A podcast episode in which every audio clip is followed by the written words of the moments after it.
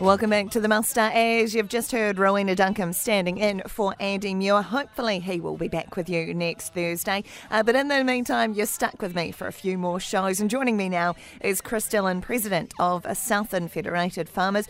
Chris, things are looking really dry in the south at the moment. It doesn't seem to be any respite in sight for a wee while as well. Uh, how are farmers coping with this? Good afternoon. Uh, good afternoon, Ro. Yes, uh, farmers, especially in the west and south of the province, are, are struggling with this because they're not used to prolonged dry periods. Uh, whereas northern Southland sort of farms for the dry period, and the lower part of northern Southland is getting away with it at the moment. We've had sufficient rain, so yeah. We were speaking yesterday to Karen from Dairy NZ to say how important supplement is going to be in the next few months as we transition into autumn. Oh, exactly. There's a lot of supplement going out at the moment. It's um, yeah, it's whether there's going to be enough come next springtime is the, is the issue for the province. Yeah, it's a real challenge, especially as you say, it, it's a part of the country that is normally pretty summer safe. Uh, it must be said. One thing, though, that farmers are doing at the moment, uh, that I guess the weather's kind of good for at the moment, is making sure that the ground is nice and dry for stubble burn off. But that does bring with it its own set of challenges as well. Yeah, stubble stubble burn offs. Uh, it's a privilege that we have. Uh, we've worked some very good rules around it. Um, they'll just need to be reminded to follow some of those rules, um, especially around checking the weather and especially around putting the fire breaks in properly. It's not just a matter of dragging a set of discs around the outside and lighting it. You've got to put a bit of preparation into these burns if we want to be able to keep doing it. So, what does good look like in terms of a burn? Uh, it's obviously starting by checking that weather forecast, as you mentioned, and maybe if the wind's too high, rescheduling it. Yeah, yeah. Don't do it. Don't try to beat the wind. Um, do, do it when the conditions are right.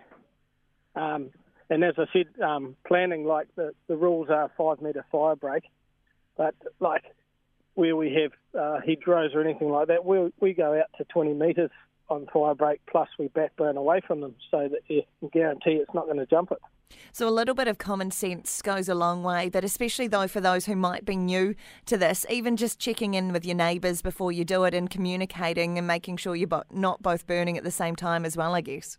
Oh, exactly, yeah. So that if something goes wrong, the pressure on the resources is, is not that bad. Yeah, and of course, uh, we do have amazing volunteer firefighters right around South, and so a shout out to them though, because they do often get called if burnouts do get out of control. They do, but you also look at your message and you know where you're going, and there's sometimes a big sigh going, well, we drop on what we're doing to go and help them again. Yeah. Yeah, absolutely. I remember up in Taranaki being at discussion groups, you'd hear the siren uh, go off, you'd be at the footy, you'd hear the siren go off, and half of the people around you would just drop tools and off they go. It's a really challenging time when everyone is so busy at the moment, and especially with the pressure coming on with uh, labour, with COVID, people uh, isolating and things like that. It is now is so important to get this right. Oh, exactly. You've got to get it right um, yeah, we had incidences in the fire brigade a few weeks ago where there's just not volunteers turning up because of the uncertainty of what's going on. So bear that in mind as well. Yeah, absolutely. Look after your community. Uh, Chris, where are we at with He Waka Eke Noa? The consultation process, I think, is still underway in this. Yeah, they're, they're still working on that. Um, it's it's a very difficult one. We've been He Waka's been given an opportunity to come up with our own idea. Um, it's sort of moved away from that a little bit. It's not stuck to its original principles, in my opinion. Um, farmers are, are getting asked to vote for one of the options, and it's it's a bit like getting a turkey to vote for Christmas. They're not really that keen on it. Um, there's other options being put up, um, but yeah, we're really just going to have to um, to see where this one ends. Um, it's it's got to a point. It's not about the environment. It's about a tax, uh, and that's what's frustrating people. Yeah, understandable. There are a lot of resources on this on the Federated Farmers website, on the Dairy NZ website, on the Beef and Lamb website as well. So I do encourage everyone to go and check them out because I must say it is a lot to get your head around, Chris. Oh, there's a, I've been involved in the process for a long time. It is a lot to get your head around. Uh, basically, to come, the, the the simple way is if it's going to go ahead in any form, it, involves um, reduction of stock numbers, and that's not always the best option. Now, especially for people who have already reduced stock numbers for, for a myriad of reasons, whether it's environmental reasons, whether it's the weather reasons, whether they're changing their farming uh, processes as well.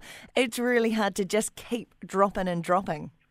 Oh, it is, and it takes the flexibility out of out of farming. Mm. Like, um, for instance, we're loading hoggets out at the moment. Um, like, if they bring in that sort of rules in, the, in an arable farm, we're not just going to have the flexibility to bring stock on and off like we have done in the past. So I guess that's what you're trying to say is this will really impact every single farm right around the country. It will impact your processes and how you farm. So that's why it's so important to do the research, find out what's going to work for you and, and vote on your best option. Oh, exactly. And yeah, not just uh, have a money go round that's uh, essentially putting an uncertain tax in front of farmers that can be changed at any point. Yeah, indeed. Uh, Chris, what's uh, in store for you this weekend? Oh, yeah, we have a recreational combine harvester that we sit on on the weekend usually. nice. So it's meant to be a bit of wind coming, so yeah, we'll try to finish off the last of the harvest. Yeah, good on you. Good time to be doing it. Hey, Chris Dillon, uh, President of Southland Federated Farmers, thank you so much for your time on the muster today. Really appreciate it.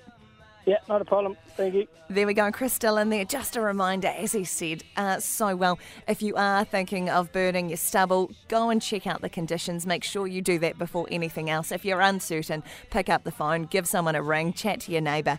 Don't just push ahead because you feel you have to. There is help and advice at hand. Look, up next, we're going to head to Awarua to catch up with Steve Henderson, a dairy farmer there, a real good bloke, as Andy Muir tells me, who's got great insight into running his business with staff as a key part as the way he uh, runs his operation. And of course, staffing issues are quite prevalent around the country at the moment, so a good time to catch up with Steve. Next, before the end of the hour, Kathy Cotter, Southland Rural Support Trust, uh, and Mel Cupid from FERT NZ here on the muster.